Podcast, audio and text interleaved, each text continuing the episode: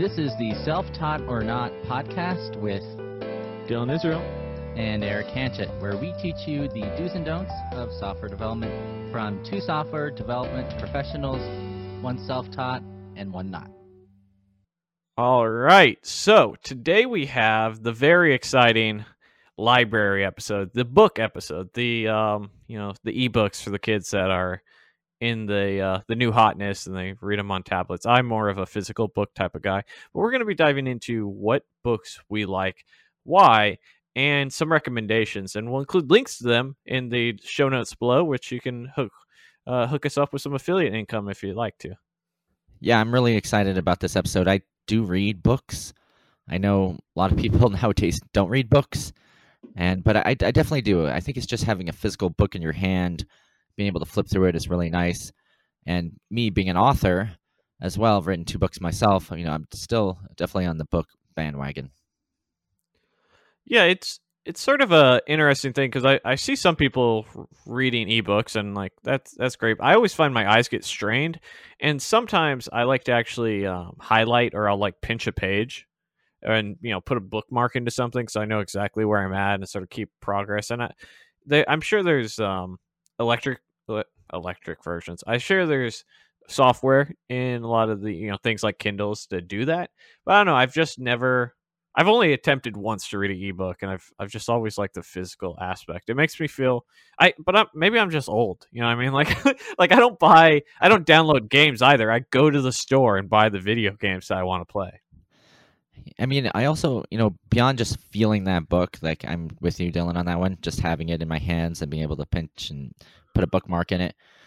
You know, I, I really think there's some books that are just classics, especially in our in our technology, web development, programming world that we have, and that they are, are certainly I don't know what the word evergreen maybe. So they, they these topics are going to be relevant now just as much as they were you know 20 years ago when some of these books were read. And i think that's one of the big criticisms i hear about books in technology nowadays is that as soon as the book comes out the content is already out of date. So like i wrote a Vue book a few years ago and i actually did a whole episode on it. You can see it last season.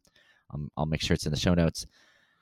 And and i could have sworn like as soon as i released it Vue like did some sort of update. Now it didn't break anything that was in the book but i couldn't obviously add that update into the book because it's they don't allow us through Manning to make updates to the book after it's published. They don't you can't like physically go back and update it.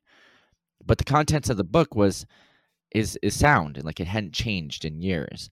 So even to this day, uh, it's it's still pretty good. I mean, it came out in, in 2018, but you know, almost two years later, like the content is is is sound, and there's a few changes and a few things that have been deprecated, but it still works. Now, the books we're talking about today are really things that haven't changed over years and years, and things these things and patterns are still occurring today. Yeah, and I think that's an important thing to draw attention to is that a lot of these books have been written decade plus ago, uh, you know, years ago. And in technology, a, a decade, it's like 10x time, right? It's like 10 years in, in software engineering is like a century has passed in terms of the real world. But they've they've held their value and they they've excel uh, I could say for me, one of the ways I was able to accelerate my career and go from a junior dev to a senior dev was going into these books, reading them, and then rapidly applying it, right? One thing I think a lot of people do with like courses, video courses, and books is they just sort of look for like almost like a check mark, like, oh, hey, yeah, I did this course, but they don't go and apply it. To be successful with any of these books that we're going to recommend, you need to go and apply it in your day to day life, whether you're building projects or working in an organization. Honestly, most books and most I'd say courses, especially cheaper courses, people just buy it. It's like almost like a, an inspirational buy. People buy one of these classic books and they buy it because I don't know, they have this feeling that if they own this book, that they're they're somehow a better developer, or if they buy a course, they feel like they're better a course. Uh, maybe they're better at that technology that the course was on. But I feel like most people don't read the books they buy and they don't use the courses that they have. So it's kind of a sad state of affairs. But you know, like to Dylan's point, if you are going to buy one of these books, uh, you know, try try to at least read a few chapters. You don't have to read it all if you don't like it, but try to also you know take some gems away. See if there's anything you can put in into your modern day modern day work that what you do every day. I think that's really important. Yeah, so let's talk about some of the maybe more popular books uh, that I think you would see. Like if you did a Google search, you might say, "Oh, hey, I'll see these on the top ten of you know my top ten software books."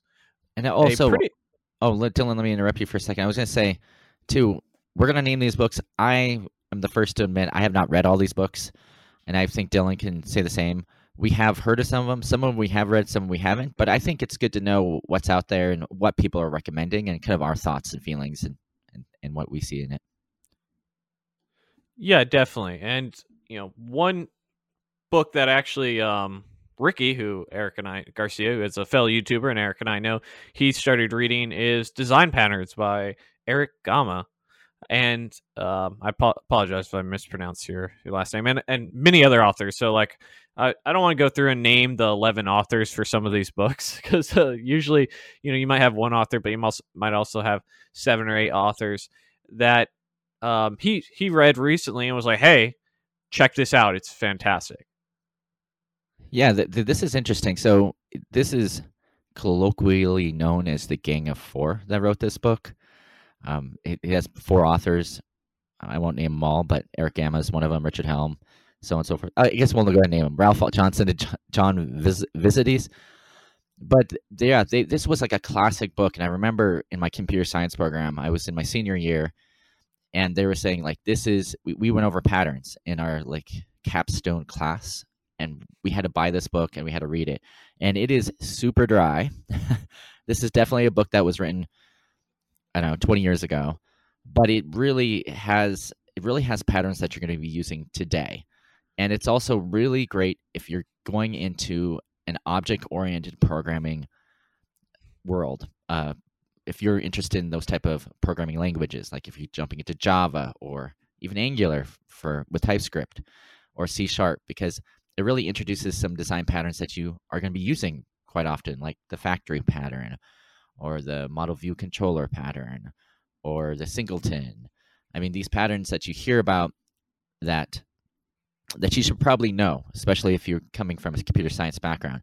Now, there has been some criticism of this book because people tend to learn these patterns and then they try to shoehorn them shoehorn them into their programs, and that's the only that's like the biggest criticism I've heard is that you don't have to use these patterns.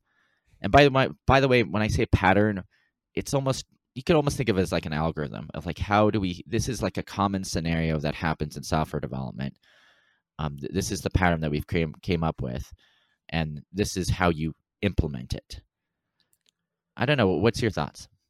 So this is on my to-do list. So i'm actually reading two books right now we'll talk about them later on in this in this podcast but design patterns is one of the books that i need to read. Like i i understand that it's and I, have so you, you mentioned Singleton. I've I've gone out on my own and read a couple blogs about certain design patterns, and Singleton being one, um, and sort of a, a pub sub uh, design pattern. I've actually applied some of these where it makes sense.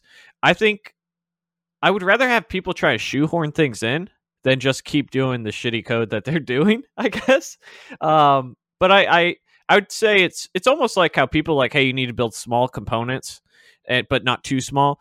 I don't know that it's honestly that big of a concern. Like I, I, think most of the time with design patterns, if you're trying to apply it to something that makes sense, that it's gonna be as good as not having a design pattern. Like oftentimes when you're building something, you should have an idea of how this is gonna flow and not just work. And I think that generally separates a junior level engineer from a senior level is a junior level will make something work today, but a senior level should be able to have it work tomorrow as well. Yeah, going back to just being a junior developer, I you know, I think when you're a junior developer, you just I would say most have no idea what these patterns are, and if they're using it, they don't know. Like maybe the first time you jump into Angular, you learn dependency injection, which is pretty much very important in, in Angular. But people may not know dependency injection is a popular design pattern, and it was I don't know if it was originally introduced by the design patterns book by the King of Four, or if it was um, if it came through somewhere else. But it's it's a really classic design pattern, and you end up using it every day, and you probably don't even know you use it. And that's a good point. I think a lot of junior devs they're just trying to get something yeah just get something working like i mean if they're happy if it just comes up and, and especially if you're using javascript and web development you can cut a lot of corners and you can make you can make things work and just have terrible code behind it. And generally you know unless you have a senior developer that's really doing great prs i mean sometimes you can just let it go. But so i guess if, if you're concerned about design patterns then you're like one level higher than most i would say most development shops out there especially in the web development world. I, I think design patterns definitely are more thought of in the back end yeah and i i think that's a mistake. So front end has evolved in complexity quite a bit as we now have you know i, I i've read a couple quotes from developers i can't remember their names were like whoever thought that we live in a world in which there's more complexity in the front end than the back end? And so it's uh, almost a mentality shift at times where your front end usually grows pretty rapidly much like your services and being able to make sure that that scales properly is something that's rather important i think and um, some of these patterns and principles you can apply in multiple places. But I think it's worth mentioning, like you said, that with JavaScript, it's always been the Wild West. And if you've only ever worked in JavaScript, a lot of these topics that might be covered in this, whether it's dependency injection, uh, the solid principles, you're not really going to have been introduced to it in JavaScript if that was the only language you've ever worked with. Yeah, exactly. I will say one thing um, Addy Osmani, I believe he works at Google. He's big on Twitter, but he wrote a learning JavaScript design patterns. I think this is in 2009, I think. I'll have to check.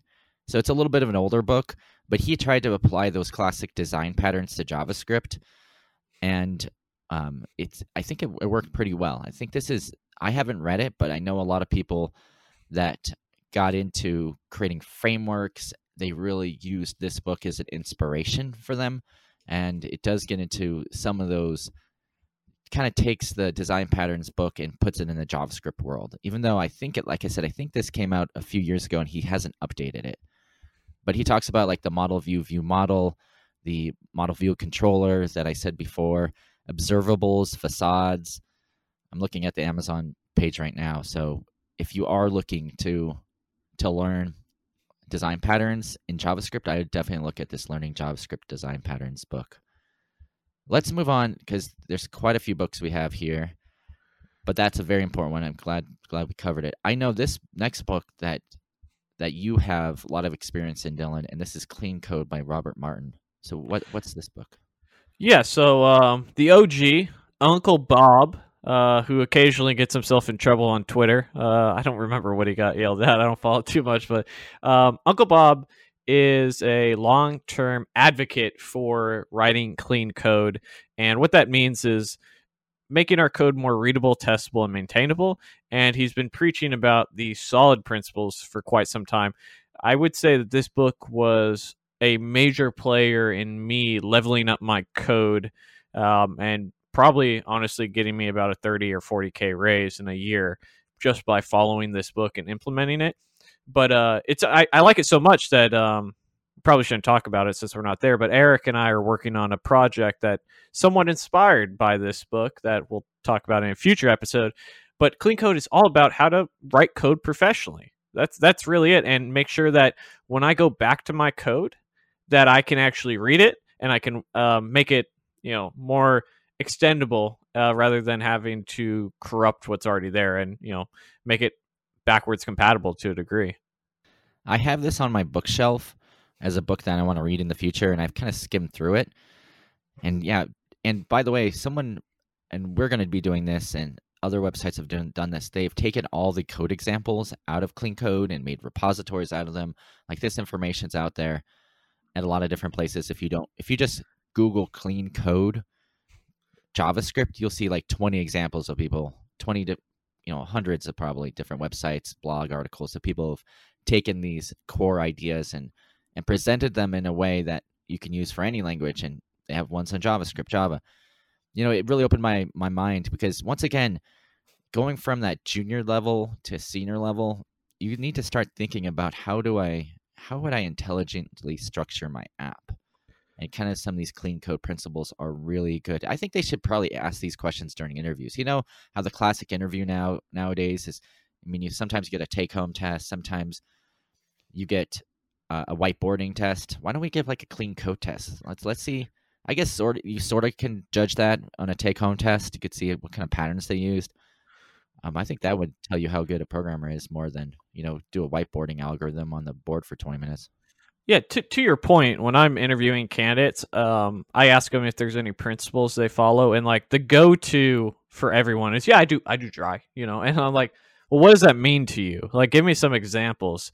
Like, well, I don't, you know, I write this uh, different functions. Like, give me some examples. Like, and that that to me allows me to drill because the um, I wouldn't even say clean code is necessarily about um like a design pattern so much as uh, different I mean, it's more principle based than um, than design patterns. So a lot of examples would be um, using searchable names, using function names, and um, good comments. What is a good comment? And I've actually done a um, basically a two hour course on YouTube called Code Like a Pro, dedicated to some of the concepts in this book, breaking them down and making them understandable. Uh, but it's definitely pro. And it, so some some of these books might be at a higher level for people. Um, Clean Code is not one of them. Clean Code is a book that I think, regardless of where you're at in your career, that it has value to make you a better developer, whether you're just getting started or you're a super senior. Yeah, we could probably do a whole episode on clean code principles. Like I'm I'm just looking at a few resources right now. Now, like you favor functional programming over imperative programming, so you don't have side effects and every function returns you know returns something and has no mutations in the middle. There's a lot of really great ideas here. You can actually really deep dive into functional programming. That might be a good episode too.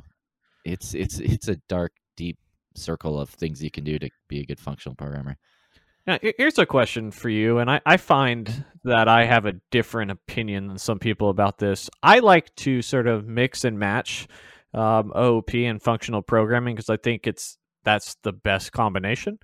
But a lot of people that I've talked about who are big functional programming guys is like functional or nothing. Like like I don't know. What what do you what's sort of your stance on functional programming?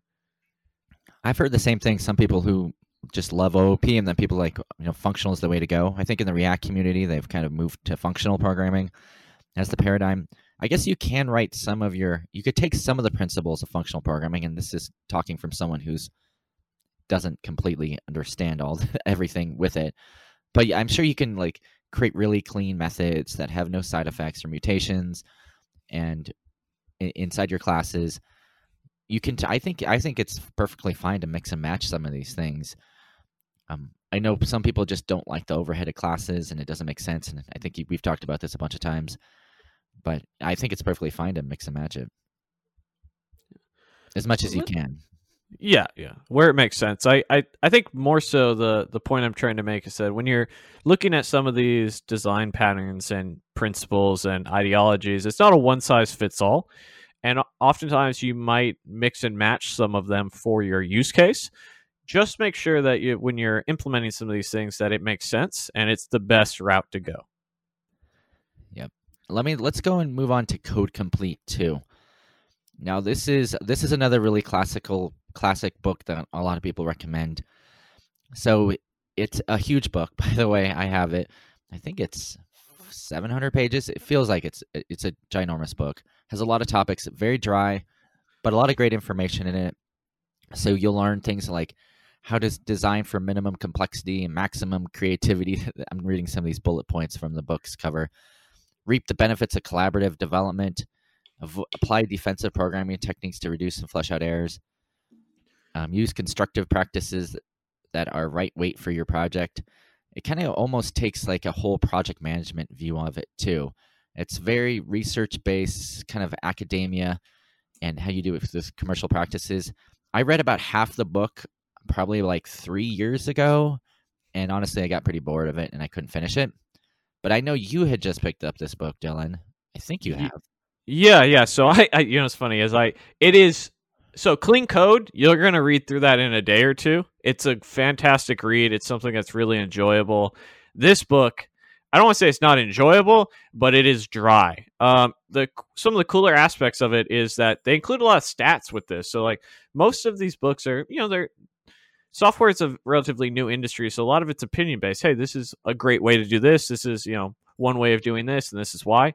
But here they include a, you know hundreds of stats from you know organizations as to why we should do PRs and things like that. So I'm about. It's a, so it's about 900 pages, uh, and I'm about 650 or 700 pages in. I'm almost done. I will say the second half of the book is a much more enjoyable read than the first half, and something I've I've found more value in. The first half is very similar to other books. Where I think it excels is in the second half, where it starts talking more about um, refactoring patterns and you know going about refactoring your code and good test cases and that's the part of the book that I think it excels at quite a bit. But it's um it is dry. I definitely wouldn't probably want to make this your first book that you're like, hey, I want to up my game.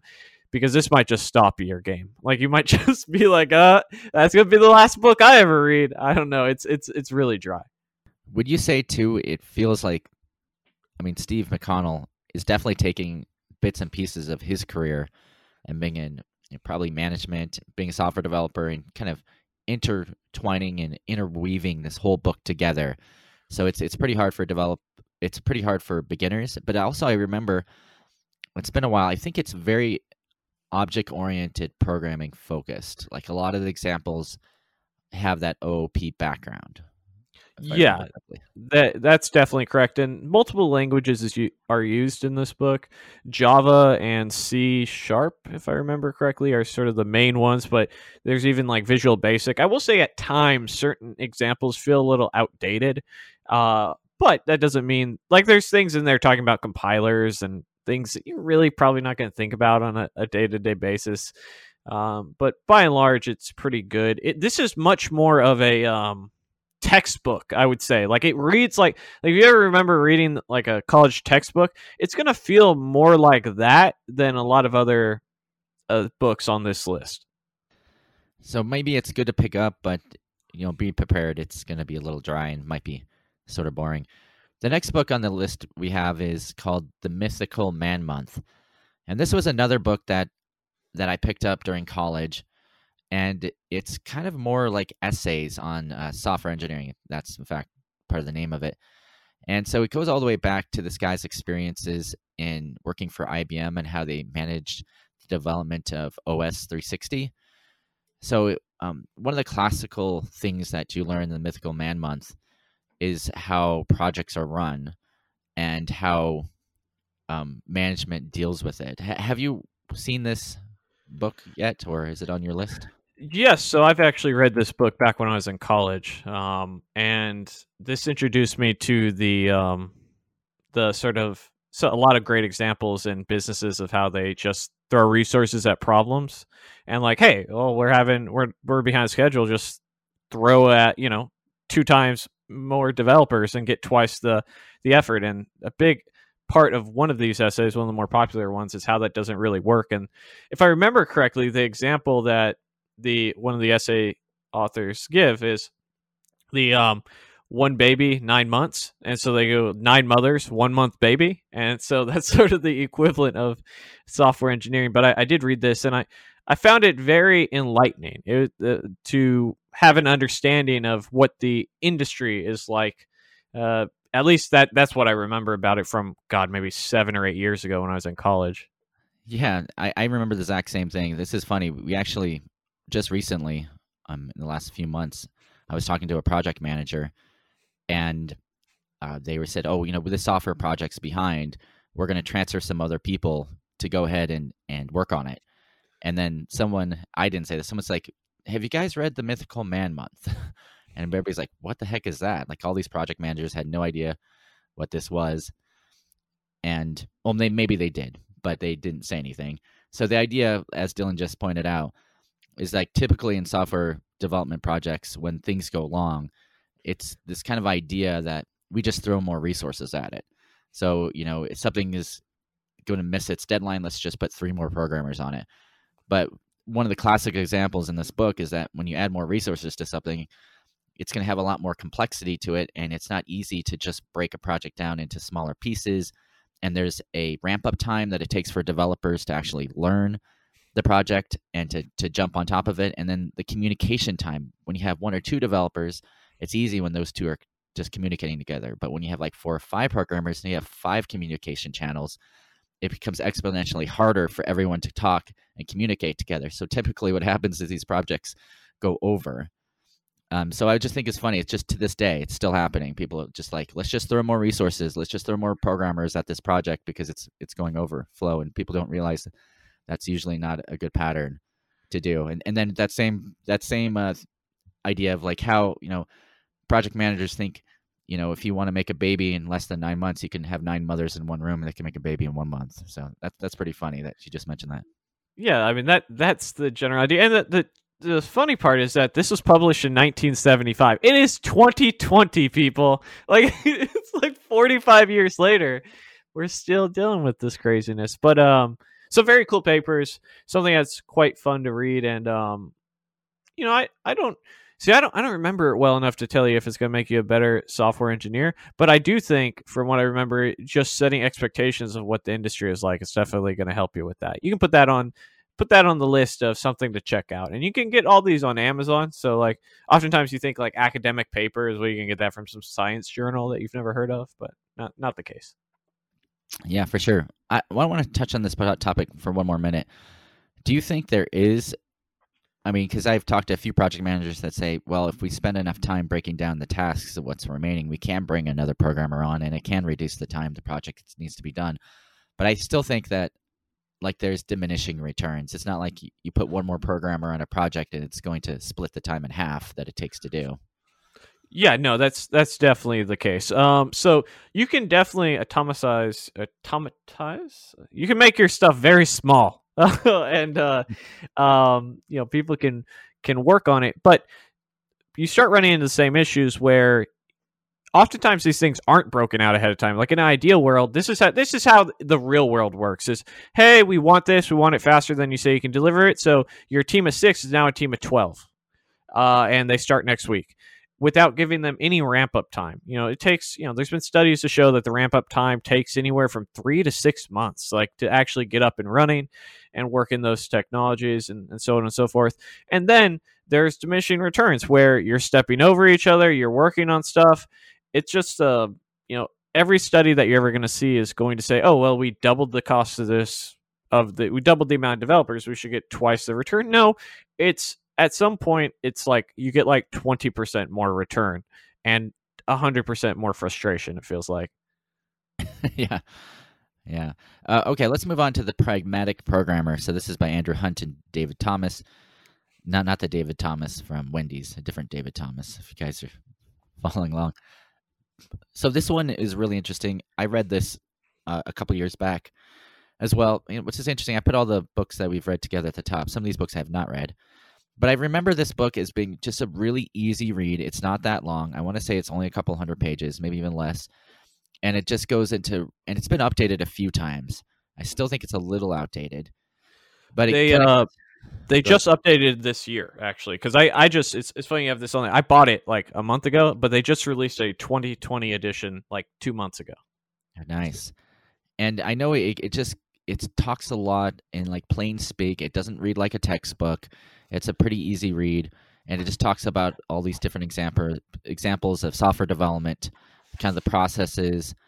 Um, it talks about like real world scenarios of people maintaining their code, um, how you delight your users. Um, it talks about personal responsibility. You know, if we're going to talk about another book about later called the Ultimate, uh, John Sonmez's book, the what's it called, the Complete Software Developer's Career Guide. Right. This feels like this would be like a prequel to the Complete Software Developers Life Guide because they kind of cover the same topics a little bit. Um, but you can see this this is pretty well done. It's it's talked a lot about career development, architectural techniques, and keeping your code flexible and easy to adapt and use.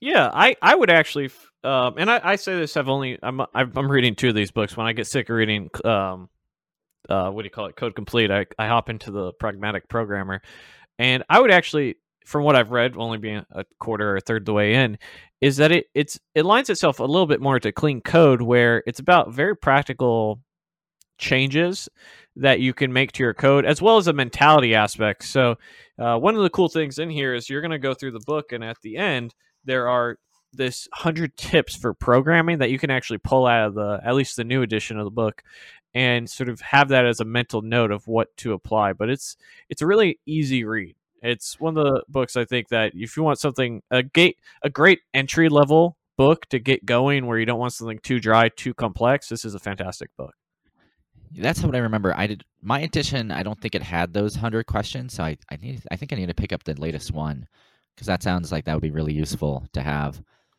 Yeah, I just remember I just remember it did have some great examples and it, it had a little bit of psychology and like career development in it too, which was nice. Yes. Speaking of career development, there's a, a book that um, is also by Uncle Bob called The Clean Coder that is all about how to act in the professional realm. That this is, if there's two books that I'd recommend more than anything else on this list that you read, it's Clean Code and The Clean Coder, where Clean Code excels in teaching you about how to write code. The Clean Coder teaches you about how to be a software engineer and what that means and you know how to protect your craftsmanship how to you know deal with the business in the sense of not like antagonizing them but so much as being able to make sure that you're working with them and they're working with you and uh, you know giving reasonable timelines and things like that. I would definitely recommend that if you're looking for a book about the industry and how to act within it the clean coder is a fantastic read Since we're on this topic, uh, let's let's jump to John Sonmez's book. So his book, it's called the Ultimate. You just said the Complete Software Developer's Career Guide, and this is really a soft skills book. And what I mean by soft skills is we're talking all about uh, how you should act, how you should behave in a software development organization. What are some things that you're going to learn? It has a pretty good testing chapter. It talks about different types of tests and how to work. It it pretty much was John Sonmez talked about. He worked in the industry, uh, software development industry for several years. It was like this is his magnum opus of everything he's learned. He was he did. I know he had a, a pretty good testing background, but he also did development for quite a few years. So it goes over so many different topics, and this is another really really fat book. And by the way, John Sonmez a little controversial too. I haven't seen what he's done on Twitter, so keep that in mind. But um, as in his personal life, he's a little controversial. The book itself is very, it just has a tons of different topics in it. Like even talks about coding boot camps. It talks about um, like how you dress at interviews, how to get interviews, how to put together your resume, for example. It, what technology stack should you learn? I mean, a lot of the stuff that me and Dylan have talked about on our channels for years, he's written down in this one place. Yeah, and this was the book that April said, "Hey, I'm thinking about going to a coding boot camp and starting a career in software development." I said, "Okay, before you do that, read this. Read this." And and you know, not all 900 pages books are created equal. This book has, you know, bigger font and it's a little bit more animated and stuff like that. But it's a large book, that's for sure. But the book covers everything. Like it's just a it's an introduction to everything is how I would describe it when it comes to software development. What technologies to consider, what how to interview, how to get the job, salary negotiations, um, working with recruiters, consulting. It's sort of if you don't know how the software industry works, by the end of this book, you're gonna have an idea of what it's like, and you'll sort of have some sort of it's gonna fill in the gaps of everything that you didn't know in a general sense. It's not going to get super deep in any one direction, but it's definitely going to talk about everything. And because of that, it's a great introductory book to read. I think I read it in three days. I loved this book. This was something where I went out of town on like a camping trip and I read it uh, over the three day weekend and I was done with it. I loved everything about the book. So I think it's a great introduction book to about a little bit of everything, really. Yeah, I, I, I agree. I did like the book quite a bit. I never got through it all. It's just it was so huge and so many different topics. I kind of used it as a reference guide when I wanted to learn something. I would just flip to the chapter, it talked about it, just read it, read it over. So that I I really liked. It is a mile.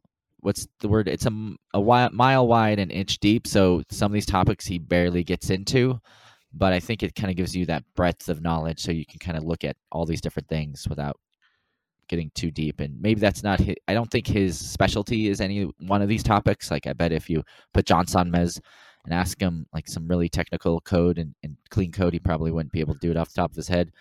But I think he would be able to tell you the general idea of clean code and that's what he gets through this book Yeah, and I, I think that was his intent because there's so much that when you're getting started, you just don't even know the questions to ask or what even exists.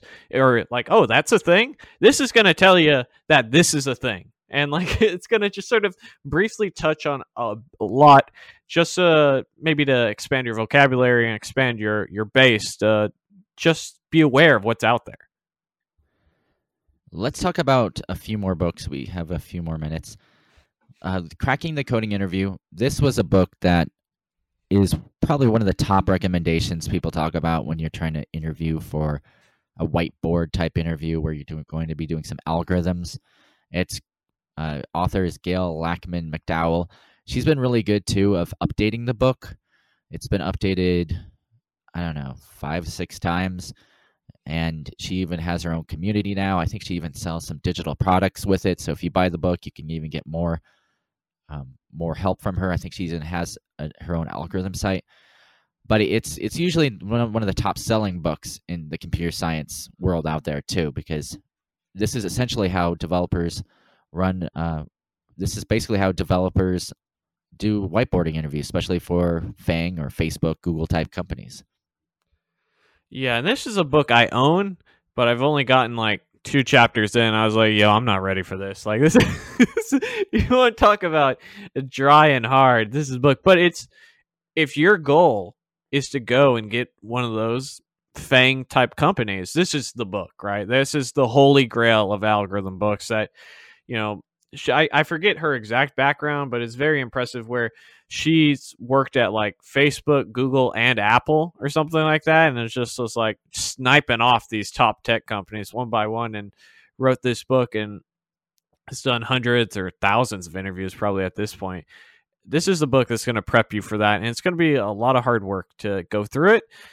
But I, I definitely, from people who have done that, have sworn by it and they learn quite a bit. And um, it's hard book, though. Definitely a hard book. Yeah, if you have no computer science background whatsoever, you've never taken like an algor- algorithms class or read some blog articles on it, and you jump into this book, it's going to be a little bit of a learning curve. Now, if I remember correctly, half the book is her explaining the algorithms, like what's a binary search, what's what's a graph traversal, and she'll go over all these common um, these common algorithms. But the second half of the book is algorithm problems. So you'll have to take what you learned from the first half of the book and then apply it in the second half of the book. And then she'll have like easy algorithm problems, medium, and like super hard algorithm problems. So you, if you're going to go through this book, you're going to have to try to do all three. But I, I believe if you are able to go through every algorithm problem in the book, you are going to be well on your way to land a job at Facebook or Alphabet or Google, wherever, because this this goes into quite a bit. Now that's probably one also kind of caveat, I guess, or I guess it's it's one problem with the book is that all it is is it, most of it is just algorithm problems which at this point there's so many websites there's so many services that offer that that you can definitely learn this without buying this book but I, I think it's still a good purchase yeah i mean it's it's in the name right cracking the coding interview this is all about breaking through really for those high end interviews. And you know, nowadays there's so many algorithm sites. I I couldn't tell you if they do it better or worse than the book because I not been something I've particularly focused in on my career. Some point I want to though. I, I I sort of want that check mark of like Microsoft or Google on the resume. And at some point I'm going to uh, take this copy and I'm going to actually read through it and put in the six years it's going to take me to complete this book properly and, and see what see if I can make that dream come true. And I've heard of some. So we we're both YouTubers, me and Dylan, and the, one of the trends I've seen lately in YouTube channels is people who are either ex Facebook or ex Google engineers, or people who got jobs at Facebook or Google. And I've seen a couple of these guys do videos and how like this is how I got into Facebook, and all of them almost all of them are like, okay, I got cracking the coding interview. I got LeetCodes, which is a website that you can use algorithms, and I did an algorithm every day for 30 days, and then I then I jumped it up to the hard algorithms, and I did those for 30 days, and I you know after doing this for you know two to three months, I finally was ready to go and get a job at Google. So I, it's definitely very very difficult, and it, not everybody gets it. And then, then there's always that one guy that's like, oh yeah, I just graduated and I, I got the job in Google, you know, one interview. You're like, how did you do that? You know, when I was in school, I'm going a little tangent here. I mean, maybe you had this too when you were in school, Dylan. We had a the ACM. Um, I think we we've been both a part of ACM, which is the Association of Computer Machinists.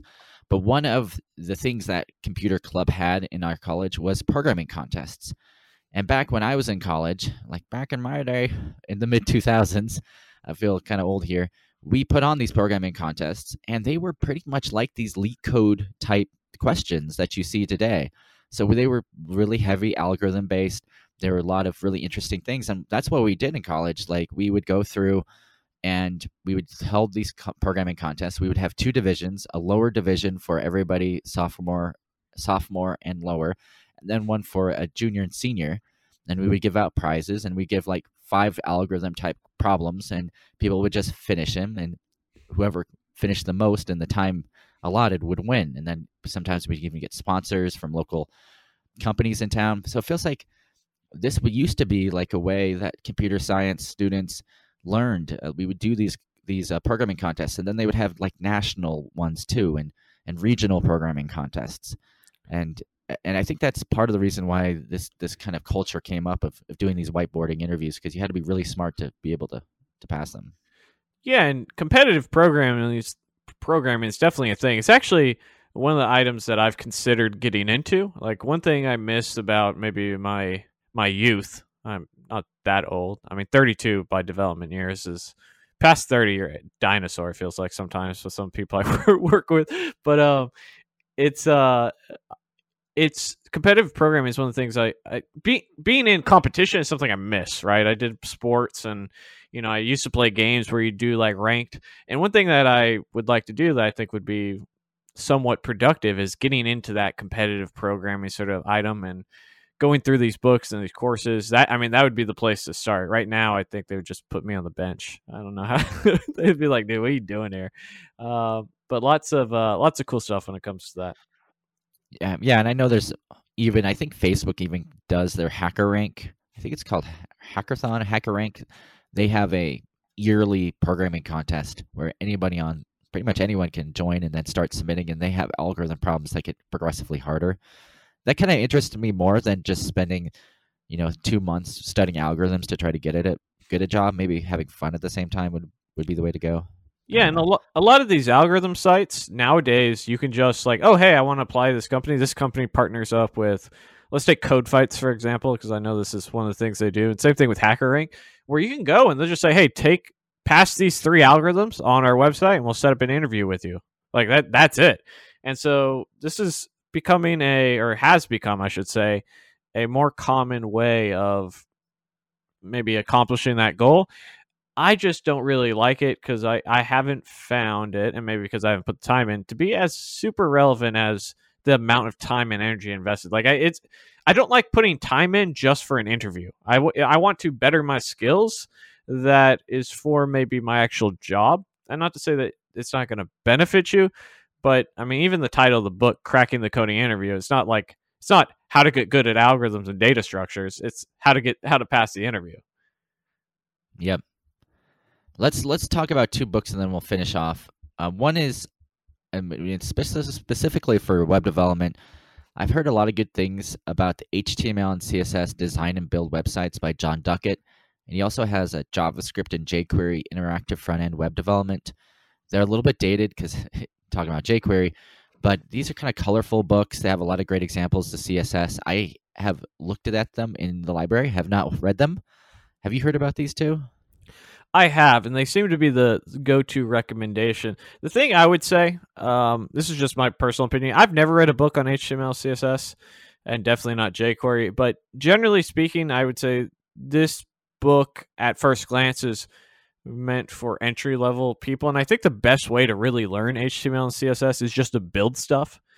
And maybe, maybe I'm wrong in that aspect, but um, you could definitely learn something from any book. I, I would say that this these ty- books that cover that those specific technologies, I'd be more inclined to not read a book about it if that makes sense. Like I like I like the general sort of programming books that are less topic oriented and more principle or design based or um, very practical in nature. Like you can apply multiple languages, multiple um, frameworks, all that sort of stuff.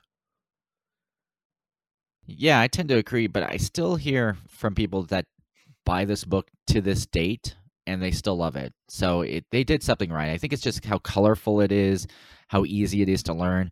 Now, I don't know if it has the latest and greatest in HTML and CSS and, and all the different preprocessors out there.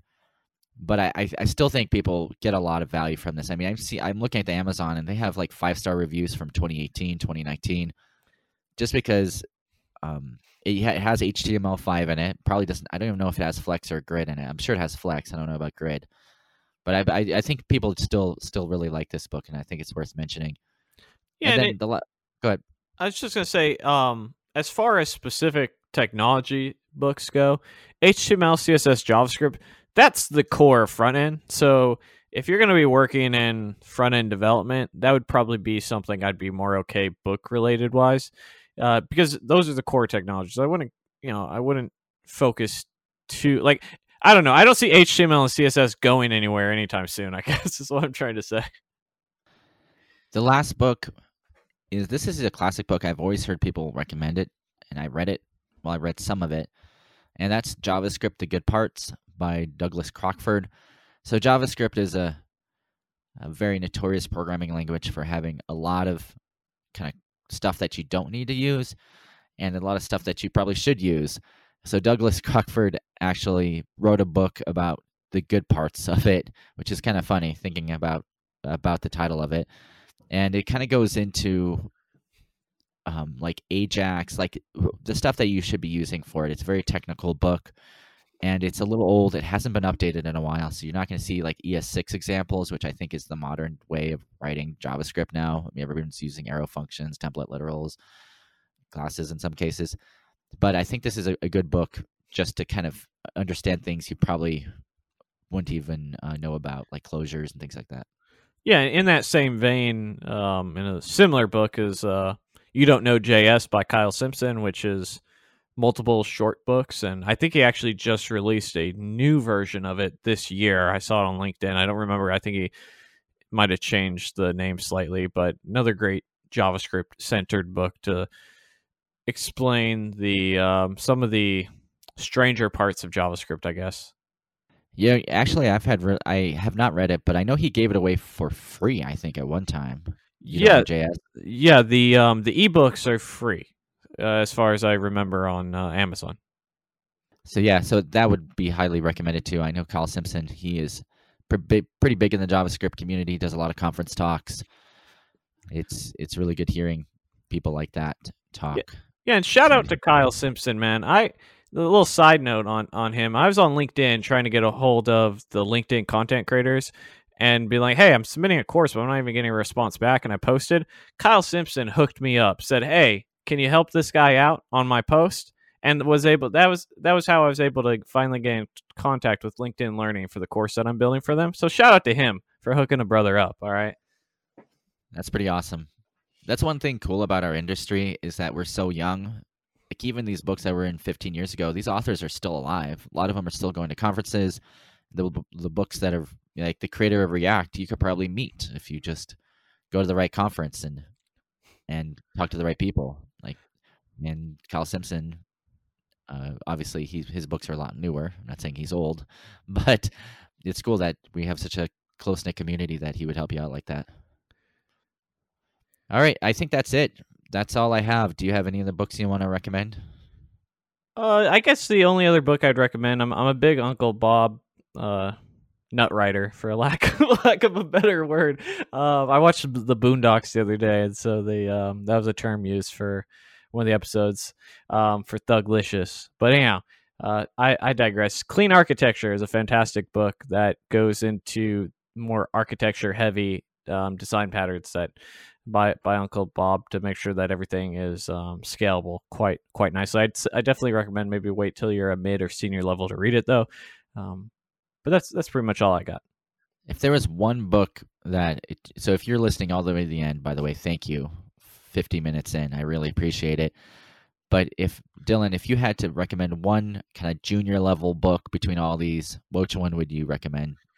I would definitely recommend either Clean Code or the Clean Coder. I, I would fall on the Clean Coder because I think juniors really suffer with how to interact with the business and how to give timelines and how to um, how to handle stress because it can be a very stressful job at times. I think this book will teach you how to be a professional in software engineering and really make sure that you're successful long term in the industry. Sounds good. I agree. Same one, or or John Sonmez's book. I would recommend that too. Yep, lots of good stuff. And again, we'll include uh, links in the show notes here, uh, so that you can go and check them out and you know get some good stuff. Sounds good. Bye. Hey guys, thanks for watching. If you want to find more about what I'm up to, go to dylanisrael.com. And if you want to know what I'm up to, you can check out my website at eric.video. If you haven't already, please leave us a five star review on iTunes. It really helps us out. And if you do, you might even be featured on our next episode. Don't forget to check out the website at selftaughtornot.com. From there, you can sign up for a mailing list where we give away free courses and a bunch of cool stuff and we'll also let you know when the next episode comes out.